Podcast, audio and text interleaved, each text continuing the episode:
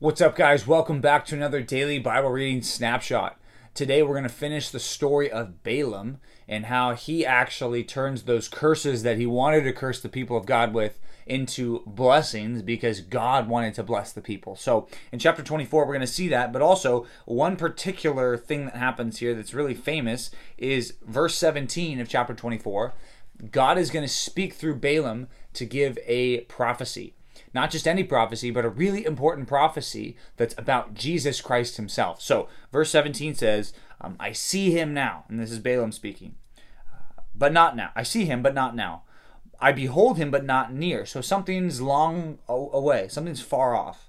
A star shall come out of Jacob, and a scepter shall rise out of Israel, and it shall crush the forehead of Moab, and break down the sons of Seth. So you see how you've got this interesting, far off thing that Balaam sees, and we think that this is talking about Jesus because for some reason the people from the east seem to reference this passage as a passage that they said, well, clearly there's going to be a star that rises in, in the distance that's going to show that the, the ruler from Israel is going to be born. Now, when the wise men came at Jesus' birth, they said, Oh, we saw a star in the distance, and we knew that the king of Israel must be born.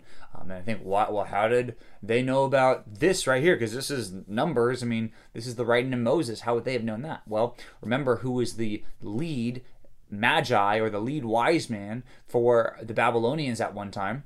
It was Daniel. So I think that they probably got that command or that uh, promise rather from Daniel because he had it with him. So anyway, that's kind of interesting. But that happens here, and and Balaam is going to speak and say God's people are going to go ahead now.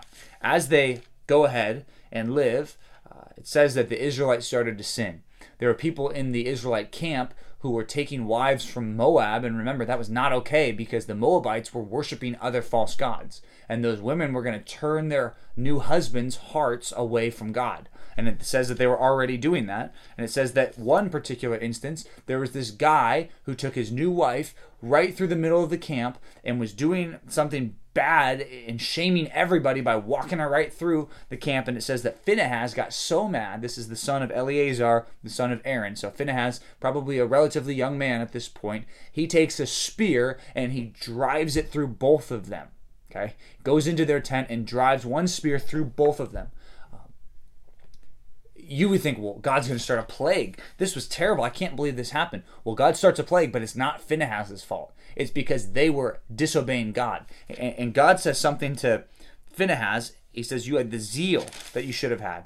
Uh, look what he says in verse uh, verse number twelve. He says, "Therefore say, Behold, I give to him, Phinehas, my covenant of peace." And it shall be to him and to his descendants after him the covenant of a perpetual priesthood, because he was jealous for his God and made atonement for the people of Israel. So, God is not angry at Phinehas, God is angry at the people. And he's happy at what Phinehas did right here to be bold and to be zealous to fight the sin that was going on in the camp.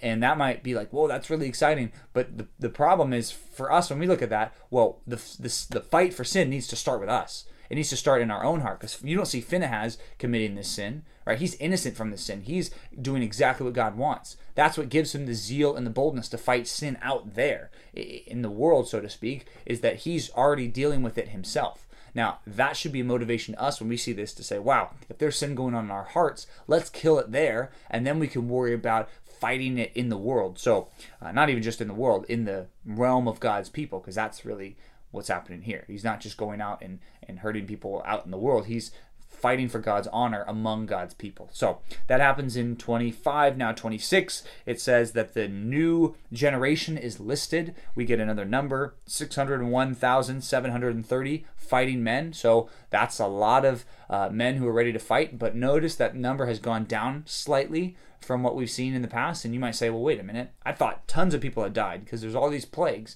Yeah, but remember, there are children that are born in the wilderness who are growing up to be adults in this time.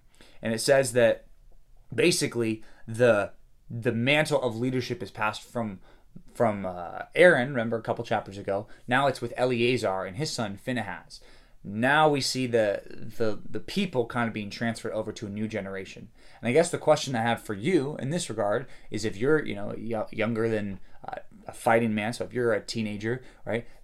Are you going to be a person who steps up in the next generation to lead God's people? Are you going to be one of those people? Or are you going to be like one of these uh, people who are worshiping Baal and uh, going after the Moabite girls and saying, yeah, we're going to be all about um, the here and now, or are you going to stand up for God? Uh, that's a very, very clear command in the rest of Scripture that we need to be zealous for the Lord. Romans 12 says we need to have zeal for the Lord, but also we need to see we want to be leaders among the people of God. And you're only going to do that if you're ready and prepared right now. So uh, that's a hopefully a helpful motivation for you to get ready and get prepared so that you can be like Phinehas and you can be like Joshua, who are leading the people in the next generation. So, um, we are looking now at Mark chapter 8. Mark 8, we see a variety of things here. First of all, the main overarching idea is that the people that Jesus is interacting with have a little bit of faith. The disciples. They have a little bit of faith. They kind of get who Jesus is. And then they get him better they get him more fully. And even Peter understands who Jesus is in a very full way. And he says, Yeah, you are the Christ, the Son of God. And sandwiched between those two things is a miracle that's very often misunderstood. And it's the healing of this guy who was blind. He couldn't see, and he's healed. But the problem is, it's not like the other healings of Jesus where he's instantaneously healed. This healing is different because it says that um, at the beginning, it says Jesus spits in his eyes and he says, Do you see anything? And it says, Yeah, I see men, but they're like a bunch of trees walking around. I can kind of see, but I can't see really clearly. And then it says he laid his hands on his eyes again and he opened his eyes and his sight was just restored and he saw everything clearly. Now, why did Jesus do that?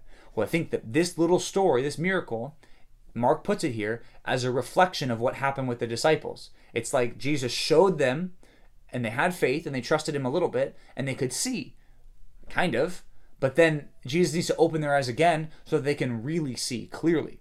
And for some of us, we read the Bible and we know things about God, and it's like, yeah, we trust Jesus a little bit, but we haven't been saved. Our eyes haven't been opened completely. We can't see our sin for what it is. And what we need to be praying for is God to open our eyes to show us that.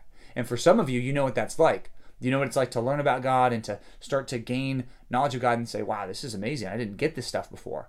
But then to see your sin and to see it really exposed for you.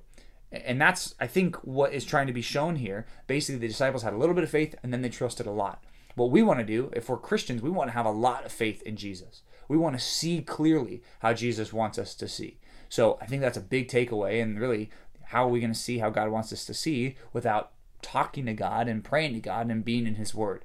And I know it always comes back to that, but that's where we need to stay. We need to abide in His Word and also abide in prayer. Um, if we want to be people who have faith in Jesus, who trust Him every single day. So, thanks for reading with us. We'll see you back tomorrow for another daily Bible reading snapshot.